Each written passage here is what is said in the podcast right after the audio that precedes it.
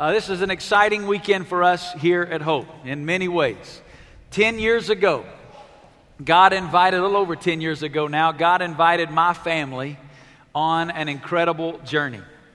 God spoke into our lives and invited us to join in what God was doing in starting a new church in Las Vegas.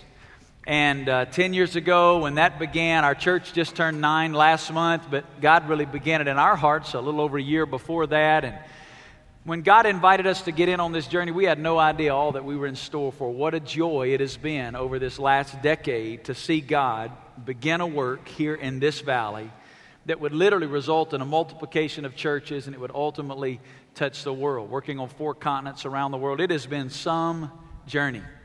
And in the middle of the journey, there have been some high moments and there have been some low moments, like any journey. There are mountaintops and there are valleys, and we have walked through many of both of those. And throughout the, that, that journey that we've been on, there are two things for my family that have been a real constant. And one of those is the faithfulness of God. Amen? I mean, you know, right? Doesn't matter if it's a good day, a bad day, if it's a mountaintop or a valley, God is always faithful. And at Hope, we have witnessed the faithfulness of God we have seen God do unbelievable things in the last decade, things that far exceeded our imagination, and it is all rooted and grounded in the faithfulness of God. But another thing that has been a constant for my family over the last decade is we've always been walking along this journey in partnership with another family, Mike and Jennifer Lauren, and their three wonderful children. What a joy it has been for this last decade of our lives to be able to walk along this journey together. Uh, just over the last few weeks, as we've kind of reached these decisions and prayed through this process, as God is in the process of now transitioning, as you know, we shared with you a few weeks ago, Pastor Mike and his family, and Mike is going to be the lead pastor in another church. And uh, we've been walking through that transition now for a little while. But as we've been doing that, Mike and Jennifer and I and Christy, we've had the opportunity to talk and just reminiscing and telling the stories and looking back over this last decade of all that God has done. What a, what a joy it has been. What a journey it has been. And so, one of those constants for my wife and I and our family is changing right now. And change is always difficult, it is not ever something that we uh, look forward to. But at Hope, we believe that the success of a church is not found in its seating capacity, but that the success of a church is found in its sending capacity. And as a church family, God's called us to be a kingdom church, and we want to be about sending people to join in God's activity to touch the world. So, as we are celebrating this weekend 10 years of ministry with Mike and Jennifer, and also, in a sense, we're going to be at the end of the service commissioning them and sending them as they will be going from us, not leaving, but being sent to join in God's kingdom activity in another part of His kingdom. We'll continue to partner with them. So, this weekend, you're going to have the opportunity in just a few moments. I'm going to pray for him, but you're going to get to hear from Pastor Mike. I asked him to take this weekend, this will be his last official uh, preaching as a, a, part of our pastoral team. Won't be his last time. We've already negotiated that into contract with the new church, right? They're going to have to let him come back and speak occasionally. But um, Mike will be sharing from his heart this morning, and you're going to be very blessed to hear as he does that. Well, it was 10 long years ago that God opened a door for my family and I to be a part of something very, very special. As a third year seminary student there in the great state of Memphis, Tennessee, God had begun to do a work in my heart. And God had begun to give me a desire in my heart to minister outside of the traditional South. That's all I'd ever known, that's where I'd grown up. God put a desire in my heart to be a part of something brand new. I wanted to be a part of a new work somewhere.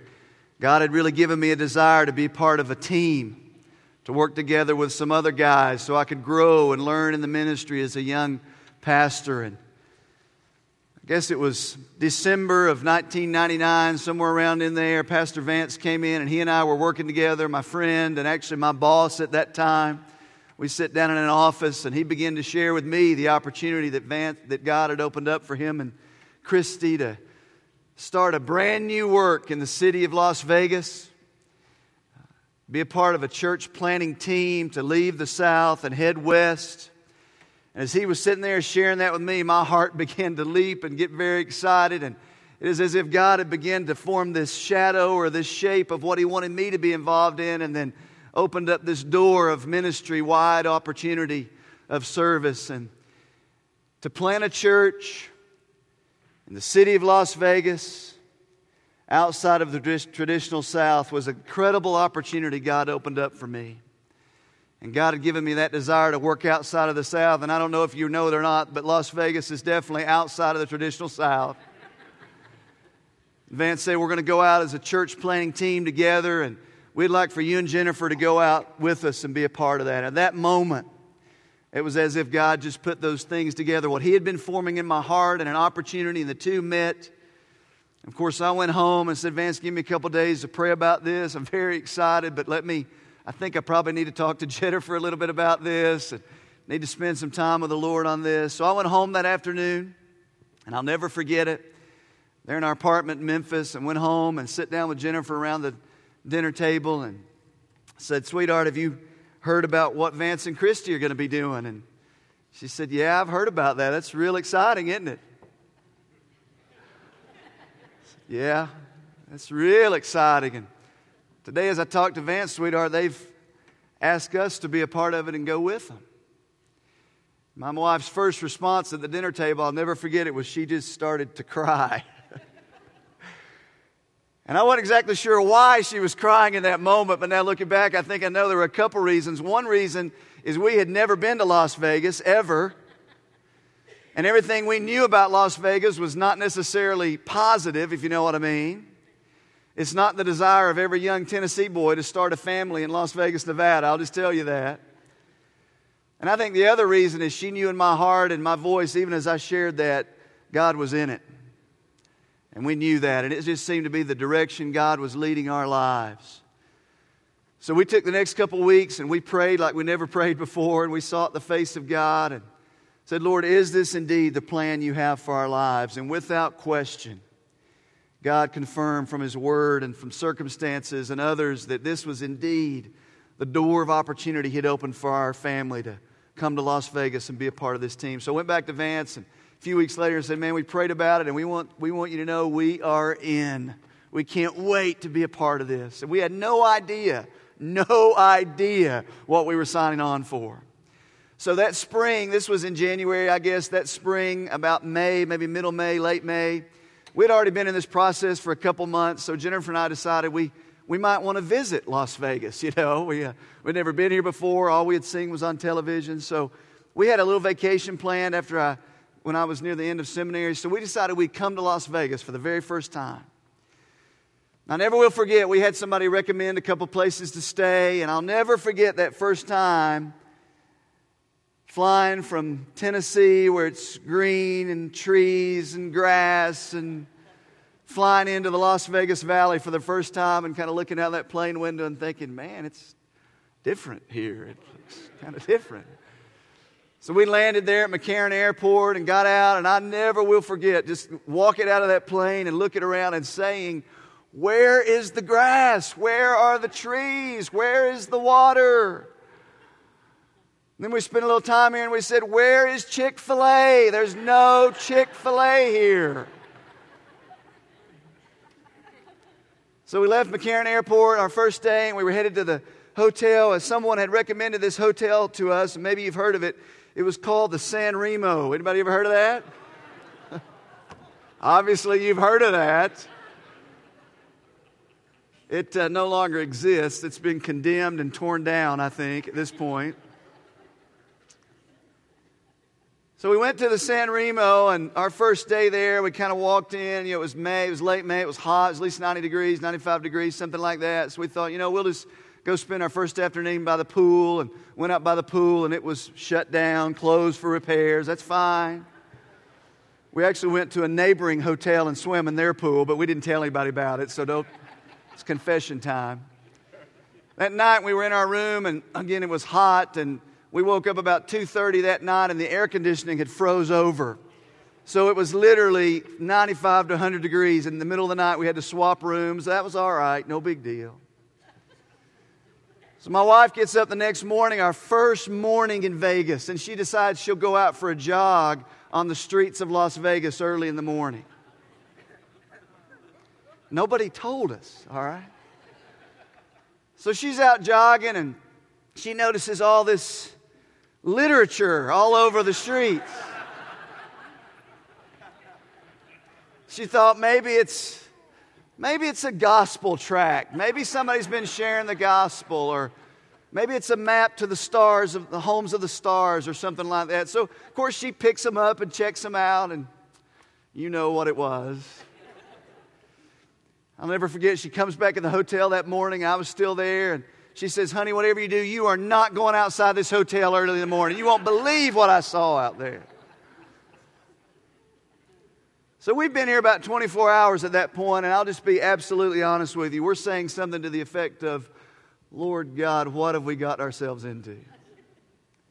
This is totally out of our comfort zone. It's not what we're used to. But we knew that God had called us here. We knew that without any doubt. Now, I won't say there was almost a phone in my hand to call Vance and say, Bro, I, we need to think about this. I'm not sure we're in. But God had clearly confirmed his call. So that day we spent the afternoon, and we knew early on, the only place we really knew much about in Vegas is we knew we were likely going to start the church somewhere near a place called Anthem. That's all we knew. So we got out in our rental car and we found this street called Eastern Avenue. So we just started driving on Eastern Avenue. We drove south, and as we began to get off the strip, we just were really looking for anything normal. Is there anything normal around here? So we passed a Target, a brand new Target Greatland right up here in Silverado Ranch. And my wife said, Honey, let's just stop and go in Target. We don't need nothing, it's just normal. Let's do something normal. so we get out and spend a few minutes in Target, kind of meet some people.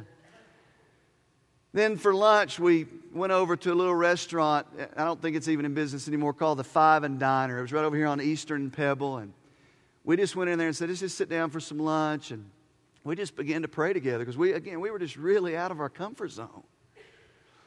And for whatever reason, right there, it was one of those God moments in Five and Diner.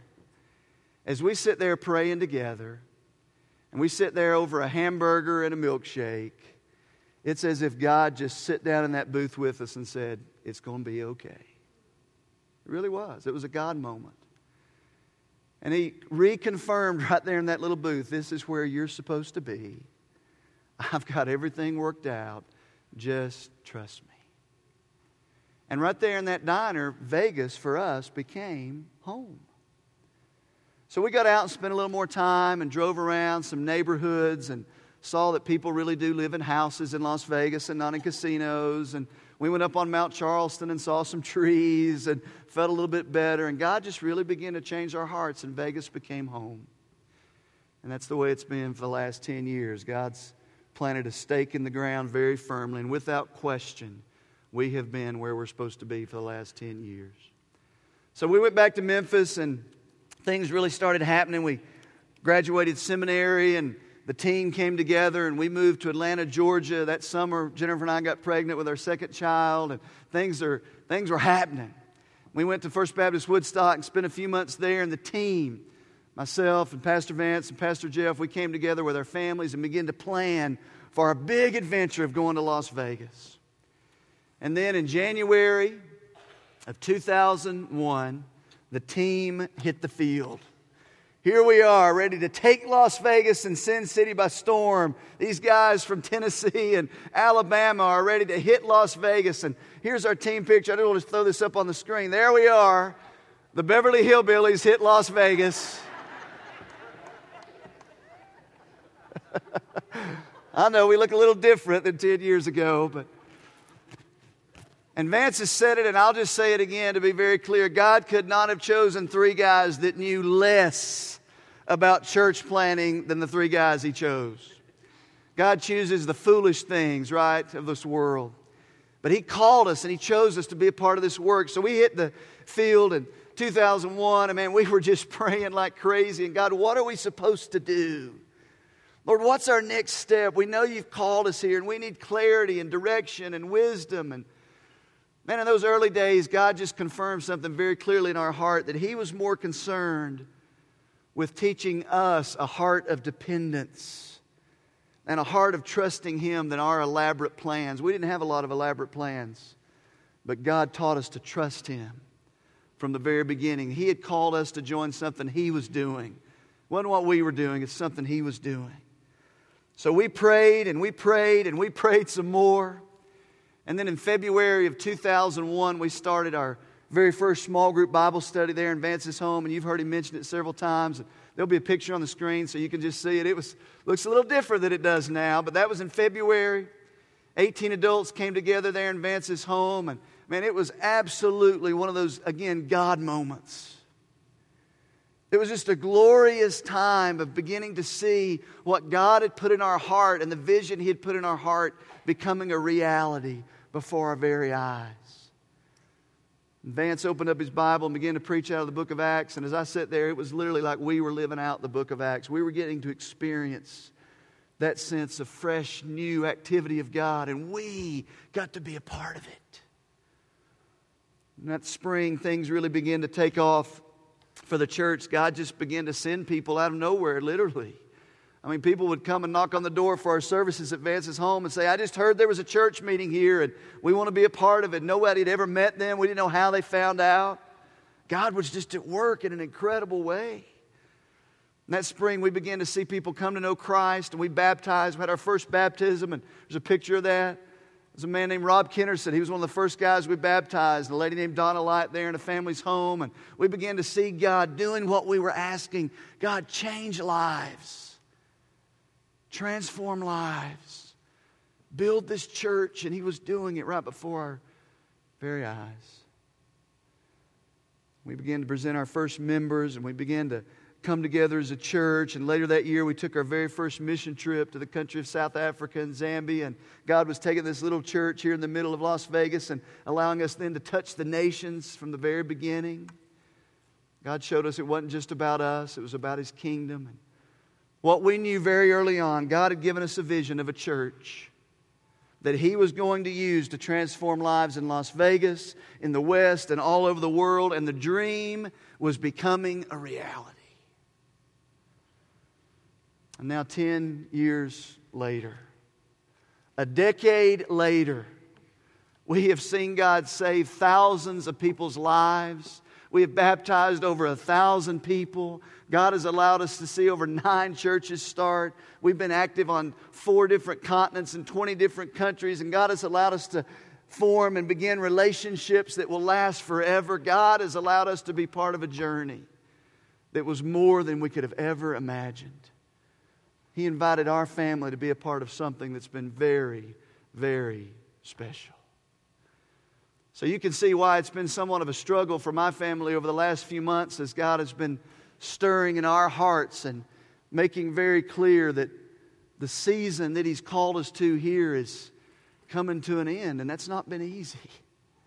We've wrestled with that, and we've wrestled with that decision, and we've wrestled with God and said, God, are you sure this is what you're doing? Now He's made it clear He's calling us to a new ministry assignment to pastor a church, and it's with mixed emotion that I come before you this morning as our church family, the only church family we've known for the last 10 years, and say this is one of the last times we'll get to stand before you as one of your pastors. And church family, I want to thank you on behalf of my family for allowing us to be a part of this journey over the last 10 years. It's been an incredible honor to serve as one of your pastors. And this morning, the challenge for me is what do you say after 10 years? What do you say when you look out and see faces that have impacted your life so deeply and our lives have been so interconnected over the last 10? What do you say in just a few minutes? And I want to say, I want to thank you for all the emails I've gotten this week and the texts and the, the, the words of encouragement and how you've come around us and just again encouraged us so much. I've got a lot of great emails and God even humbles you in some of that. I got a very interesting email this week from a gentleman who was very kind. Said, Pastor Mike, we, we love you, love your ministry, so thankful for you. And, but we do have one question Will your wife still be able to teach any here in Las Vegas? And we're, we're real sad you're leaving, Mike, but we hope your wife stays. And so But I was just kind of flipping through the scriptures this week, and I came across a great passage in 2 Peter to kind of help me frame where we want to go this morning for just a few minutes, and it'll be on the screen for you. Listen to what Peter says in 2 Peter chapter 1. Verse 12, Peter says this, Therefore, I will always be ready, he says, to remind you. He said, I'll always be ready to remind you of these things, even though you already know them and have been established in the truth which is present with you. He says, I consider it right, as long as I'm in this earthly dwelling, to stir you up by way of reminder. Peter says, It's not necessarily my job to always be teaching you something new. Peter says, What I want to do is always be diligent to remind you of some things. So this morning, all I really want to do is, just as Peter says, is I want to stir you up. I want to encourage you by way of reminder. Over 10 years, God has taught us some incredible principles, some incredible truth. And this morning, I'm just going to share with you four reminders of things God has taught us, things God is still teaching us, things God is teaching you as a church that I want to encourage you, I want to challenge you, and I want these things to always be before you as a church family as a way of reminder this morning. So let me just share with you four words this morning as a way of reminder, as a means of encouragement to you, my church family, this morning. All right? First word is this. The first reminder is this is simply the word dependence. Dependence. The statement is this apart from God, we can do nothing, and nothing means nothing but through him we can do all things. You know what Jesus says in John 15 I'm the vine, you're the branches, you abide in me, and I and you can do, you'll bear much fruit, but apart from me, you can do what? Nothing. If God has taught us anything over 10 years, it's that we are absolutely desperate for Him every moment of every day. No matter if times are good or times are bad, no matter what's going on in your life, you live in a state of desperation. Sometimes you realize it, sometimes you don't. But you're always desperate for Him. When we first hit the field th- uh, 10 years ago, the three of us, we knew we were desperate for Him. We were on our face saying, God, you've called us to do something we cannot do. It is bigger than us. God, you've got to do this or we are sunk. We knew we were desperate.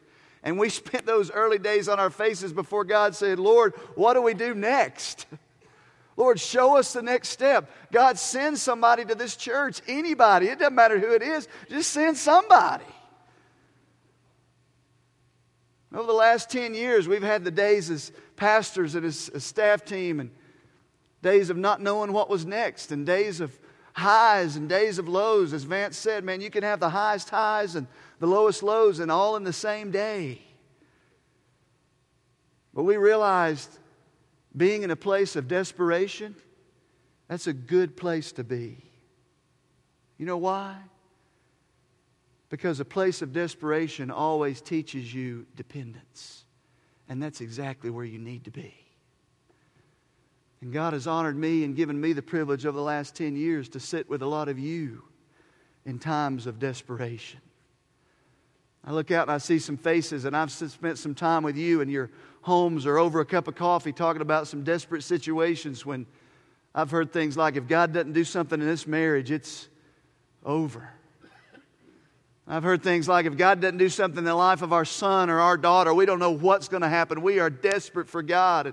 If God doesn't come through financially, we don't know what's going to happen. If God doesn't save my neighbor, I don't know what's going to happen. We've been praying for that neighbor. We don't know what's the next step in our lives. We're, God is doing something and we don't know what, but we are in a place of desperation. Listen, church.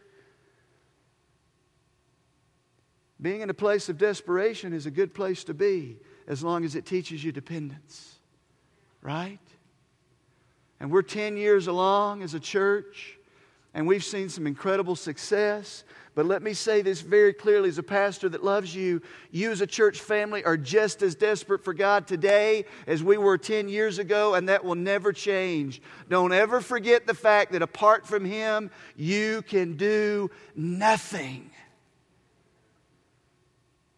There's a sober warning in the Old Testament You say, Well, I knew he'd get the Old Testament in there somewhere. Well, you're right. In Second Chronicles, there's a king named Uzziah. And God allowed Uzziah to experience a lot of success as a king. But then some things changed in Uzziah's heart because of his success. Here's what the Bible says. Second Chronicles 26, hence his fame spread afar, for he was marvelously helped until he was strong. But when he became strong, his heart was so proud that he acted corruptly and he was unfaithful to the Lord his God. It's a sobering reminder, church. Don't let success or strength or prosperity or the blessing of God somehow make you think that you don't need Him as much as ever. We are more desperate for God than ever. Don't ever forget that. Dependence. Apart from Him, we can do nothing. Second word is this. Second truth is simply the word generosity. Generosity. Live ready to make a difference in the lives of others. Psalm 67 says this God blesses us that all the ends of the earth may fear him. God has taught us generosity over the last 10 years. I want to encourage you as a church family, you have become a generous church. Your renown and your recognition as a generous church, I want you to know, is known all over the world. I wish you could hear when we get to travel overseas in some different places of how Hope Baptist Church is looked on by people all over the world. What a generous, giving church. I hear so many people all the world say, Thank God for that church in Las Vegas, Nevada. What a generous people. God has taught you, and you are a generous people. Don't ever forget generosity. How could you forget it? You'll never forget this, right? That thing Vance does. I mean, no matter where I am, I'll never forget. It's kind of weird, kind of funny, but this is the way we live. With everything on our fingertips, ready to make a difference in the lives of other people. Listen, you as a church get it that we are blessed to be a blessing. You are blessed not for yourself. You are blessed to make a difference in the lives of other people. And I want you to know this morning, church family, I want you to be encouraged because of your generosity. Because of the generosity of this church, there are nine churches today that are changing lives all over the world that didn't even exist 10 years ago. Because of the generosity of this church, there are pastors and church leaders on four continents, over 20 nations, who are trained and impacted and encouraged because of the generosity of this church. There are families that have been put back together. There are students whose lives have been changed. There are homeless being fed. There are thousands of men and women, boys and girls who have heard the name of Jesus in Las Vegas and all over the world because of your generosity. And I want you to be encouraged. Don't ever stop living life with everything on your fingertips.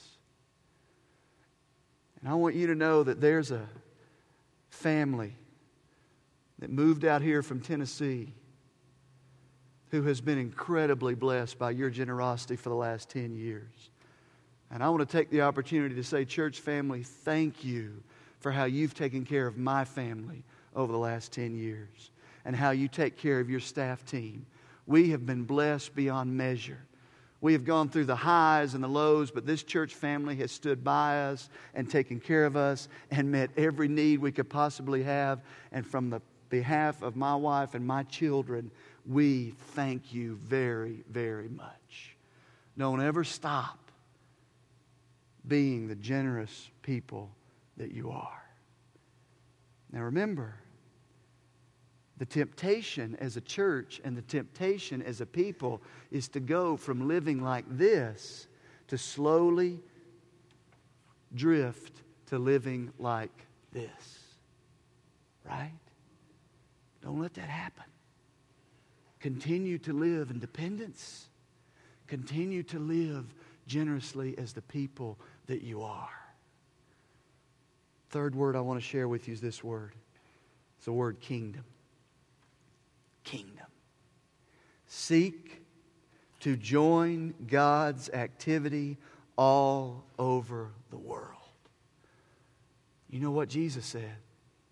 We are to make disciples of all the nations. You are a church that gets that. You are a church that gets that it's not just about growing our church, it's about the kingdom of God. And you, as a church, have sacrificed. You, have, as a church, have given. You, as a church, have gone. You are a kingdom minded people. And I want to encourage you the world is a different place because of this church. Vance said it earlier. You're alive in the greatest days of the history to be a Christian, to be a Jesus follower, because what God is doing all over the world, and He is inviting you to be a part of it. Hope Baptist Church, you are a kingdom minded people. Don't ever change. Don't ever change. And I know without any doubt that when some of you get to heaven, you're going to meet people that you've never met before and they're going to come up to you and they're going to say, You don't know me. You've never met me, but thank you for being a part of that church. Thank you for giving, sacrificing, serving. I'm from Zambia. I'm from Thailand. I'm from Laos. I'm from North Las Vegas. I'm from Summerlin. I'm from Pahrump. I'm from Tucson. I'm from wherever, but I'm here. God used you and God used your church to make a difference, and that's why I'm here today. You are a kingdom people. And you are a part of something that's bigger than you are. Don't ever stop. Live dependently, live generously, and don't ever stop seeking the kingdom of God. Fourth and final word this morning, and I'm finished. I would say, of all the things God's taught us over the last 10 years, this would probably be the most impactful thing for me personally. The fourth reminder is simply this word is the word relationships. Have y'all ever heard that word around here? Occasionally. Relationships. Following Jesus is all about relationships. Listen, church family, if I can communicate anything to you this morning, is this the most important thing in your life is your dynamic, daily, intimate love relationship with the person of Jesus Christ. Nothing is more important than that. Everything in your life is an overflow of your intimacy with Him. The calling on your life, the calling on my life is not even to ministry. It is to Him. It is to intimacy. It is to a deep, abiding relationship with the person of Christ. Everything in your life flows out of that. If that's not right, nothing else in your life will be right. And we have shared that, and I'm learning that and continuing to learn that, and you hear that, but I want you to know it. I want you to know that on a daily basis because you have an enemy. You have an enemy that would love to take your focus and your attention and shift it to anything except Jesus. He doesn't care what your attention is on as long as it's not on the person of Christ. It can be on ministry, it can be on church, it can be on activity, it can be on self, it can be on anything. But the person of Jesus. Church, don't ever lose the reality that following Jesus is not a religion. It's not a set of rules and do's and don'ts. It's a relationship with a person, your Savior, the Lord Jesus Christ. Paul understood that. And he wanted the church at Corinth to get that. I want to read a warning that Paul said to the church at Corinth in 2 Corinthians 11:3. He said this, a sober warning. Paul said, "But I'm afraid." Paul was concerned about something. He said, "I'm afraid that as the serpent deceived Eve by his craftiness, his trickery, his subtle deception, as the serpent deceived Eve, your minds will be led astray from the simplicity and purity of devotion to Christ. Paul said to the church at Corinth, Paul is saying to you, and he's saying to me, watch out, there is an enemy that wants to complicate your Christian life. It is simple, it is a dynamic, growing, intimate relationship with the person of Jesus Christ. Don't let the enemy deceive you. Don't let him ever shift your focus away from the person of the Lord Jesus Christ. Relationships, dependence generosity, kingdom. Ten years ago, God invited my family to be a part of something very, very special. God invited my family to be a part of something much bigger than we are. God invited my family to be a part of something that has changed my life forever. In 10 years, we've seen him do the miraculous. We've seen him change lives. We've seen him touch the nations. And we've learned who God is in a way we never could have imagined. And this morning, as I close, I just want to have this opportunity one final time to say thank you to you as a church family. And I want to say a couple special thank yous because there's been some people in my life that have impacted my life in a special way. And Vance, I want you to know this morning, brother, and I said it last night, and I want to say it again. I want to thank you for taking a chance on a young third year seminary student that didn't know much. Was a big risk. And if it wasn't for you and it wasn't for what God was doing in your life, I would have never experienced any of this. And I want you to know you've been a mentor to me. And wherever God takes me and wherever God uses me, the impression and the impact of Vance Pitman in my life will always be there, brother. I want to thank you very, very much. I don't know if you know, you've got a pastor unlike any other. You are blessed with the man of God that God has called to lead this church. God has gifted him in unique ways, God has used him around the world. And you're blessed. And I've been blessed. And I want to say a big thank you to my sweet wife. Sweetheart, I want to thank you for listening to your crazy husband who decided he was going to raise a family in Las Vegas, Nevada. Thank you for trusting me and allowing me to lead our family. And it's been a great ride. And I would have not imagined doing it with anybody else but you. and I don't plan on doing it with anybody else but you.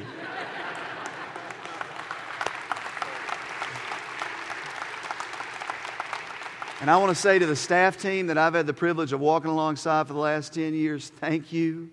You are the greatest staff in America. And it has been a joy to serve in the trenches and to be in the foxhole with you guys for the last 10 years. Church family, I want you to know God's blessed you with an incredible staff. Pray for them, walk alongside them, love them. You are blessed with the staff team that you've been given here. And I want to say finally, church family, thank you for the incredible honor. I consider it an honor to have been called one of the pastors at Hope Baptist Church.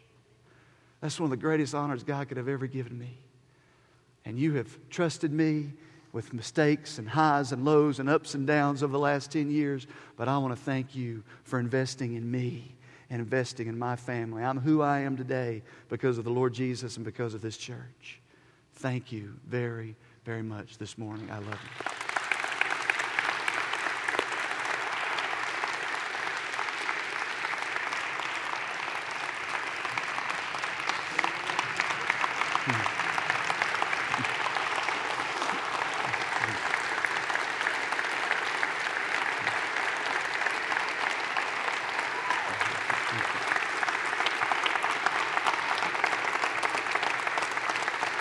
Thank you.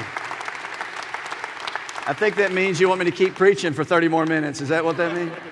No, you guys have a seat. Thank you so much.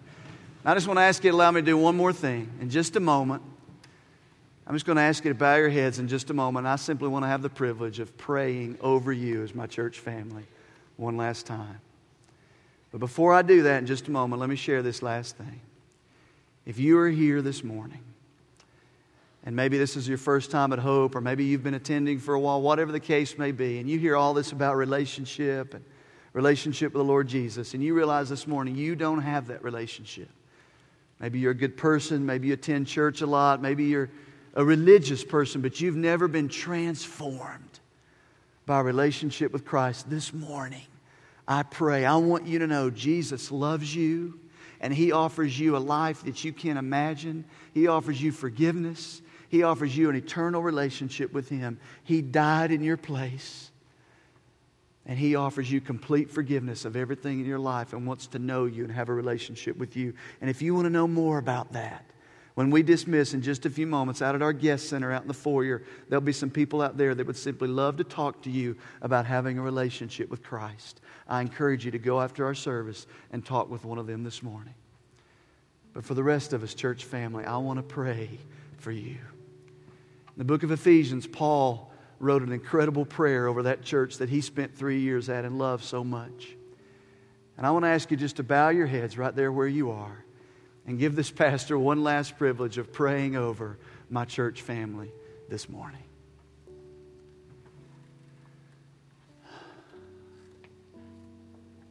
Father in heaven, I thank you for this God moment. And God, I thank you for this group of believers called Hope Baptist Church. And I thank you for this, my church family. And God, I want to pray over them the words of the Apostle Paul from the Word of God in Ephesians 3 when Paul said, For this reason I bow my knees before the Father, that he would grant you. I pray that he grants you, Hope Baptist Church, according to the riches of his glory, that you would be strengthened with power through his Spirit in your inner man so that Christ may dwell in your hearts through faith, that you will be rooted and grounded in love and able to comprehend with all the saints what is the breadth and the length and the height and the depth, and to know the love of Christ which surpasses knowledge. And now to Him who is able to do exceedingly abundant, far beyond all that we can think or ask, according to the power that works within us. To Him be the glory in the church and in Christ Jesus to all generations, forever and ever and ever. Amen. Lord Jesus, I pray this prayer over these people. God, I love you and I love this church. Glorify your name and make your name known through this body of believers. In the name of Jesus, we pray together. Amen. Amen. I love you, church family.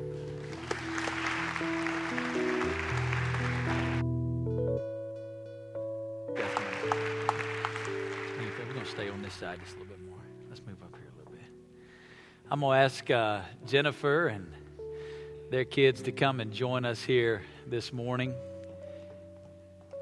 God bless you guys, man. How you doing, buddy? Smiley. You guys, come on. Miss Jennifer, good to see you this morning. ah, what a special family. Amen. Um, we want to do uh, one more thing this weekend as we uh, have an opportunity to pray over this family and to send them and commission them. But also, we want to be a blessing to this family. And I, I want to share again with Mike and Jennifer this morning. You know, in the life of a pastor, there are really three things that everything else in your life is built upon. First and foremost, Mike talked about it there at the end. The most important thing in the life of a pastor is his own personal, intimate love relationship with Jesus Christ.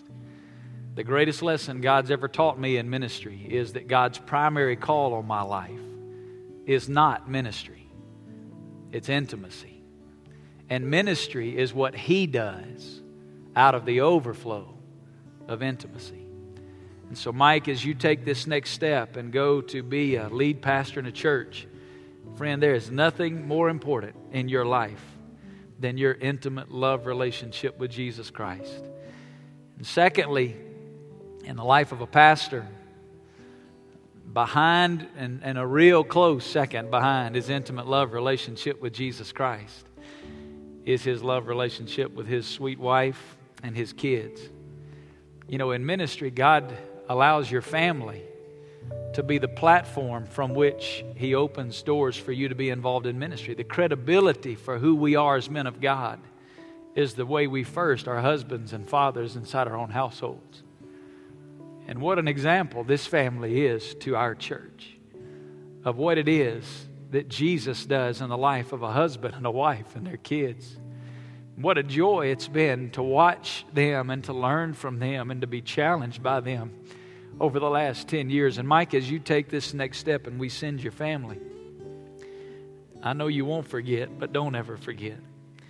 The most important thing next to Jesus is this group standing right around you. And we love you guys.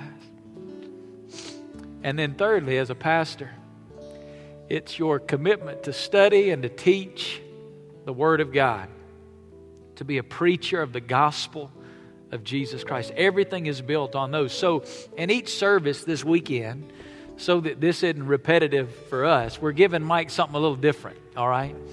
Uh, last night, we gave Mike a copy of God's Word. We gave Mike a Bible that we presented to him.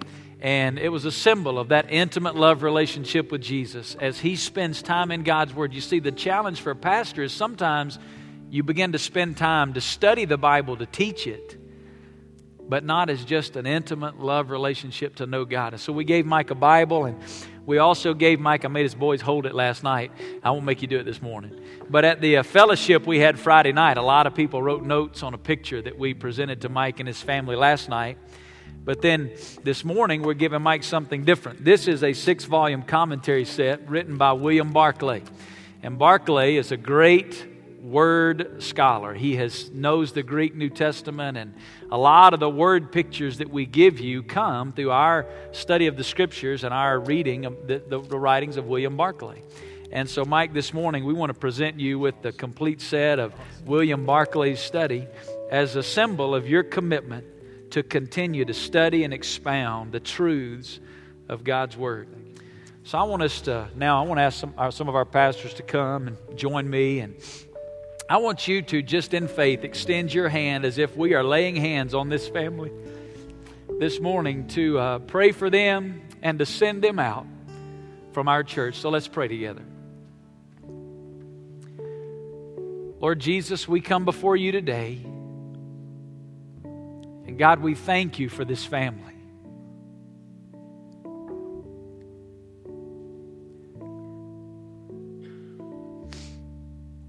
Lord, what a joy to walk these last 10 years together. And God, change is always difficult. But Lord, the Great Commission demands that we be ascending people. And God, we thank you today for the privilege of being able to have loved this family and journeyed with this family and poured into this family and been poured into by this family. And now, Lord, we thank you for the privilege of being able to send this family, to commission them afresh and anew, and to send them out Lord, not leaving, but being sent as missionaries, as a pastor and his family, to go and plant their lives and invest in a church that will touch its city and the world for the glory of Jesus Christ. God, I pray you'd put a hedge of protection around this family. Guard this marriage. or the enemy would love to destroy. But God, this morning, thank you that greater is He that is in us than He that is in the world. And we pray a hedge of protection around this family. We love them. I pray for these children, God, that as you raise them up, they become mighty men and women of God for your glory. Lord, we love you and we bless you. It's in the name of Jesus Christ we pray. And all of us say together, Amen. Amen. Let this family know again how much you love and appreciate them. Ah, love you guys.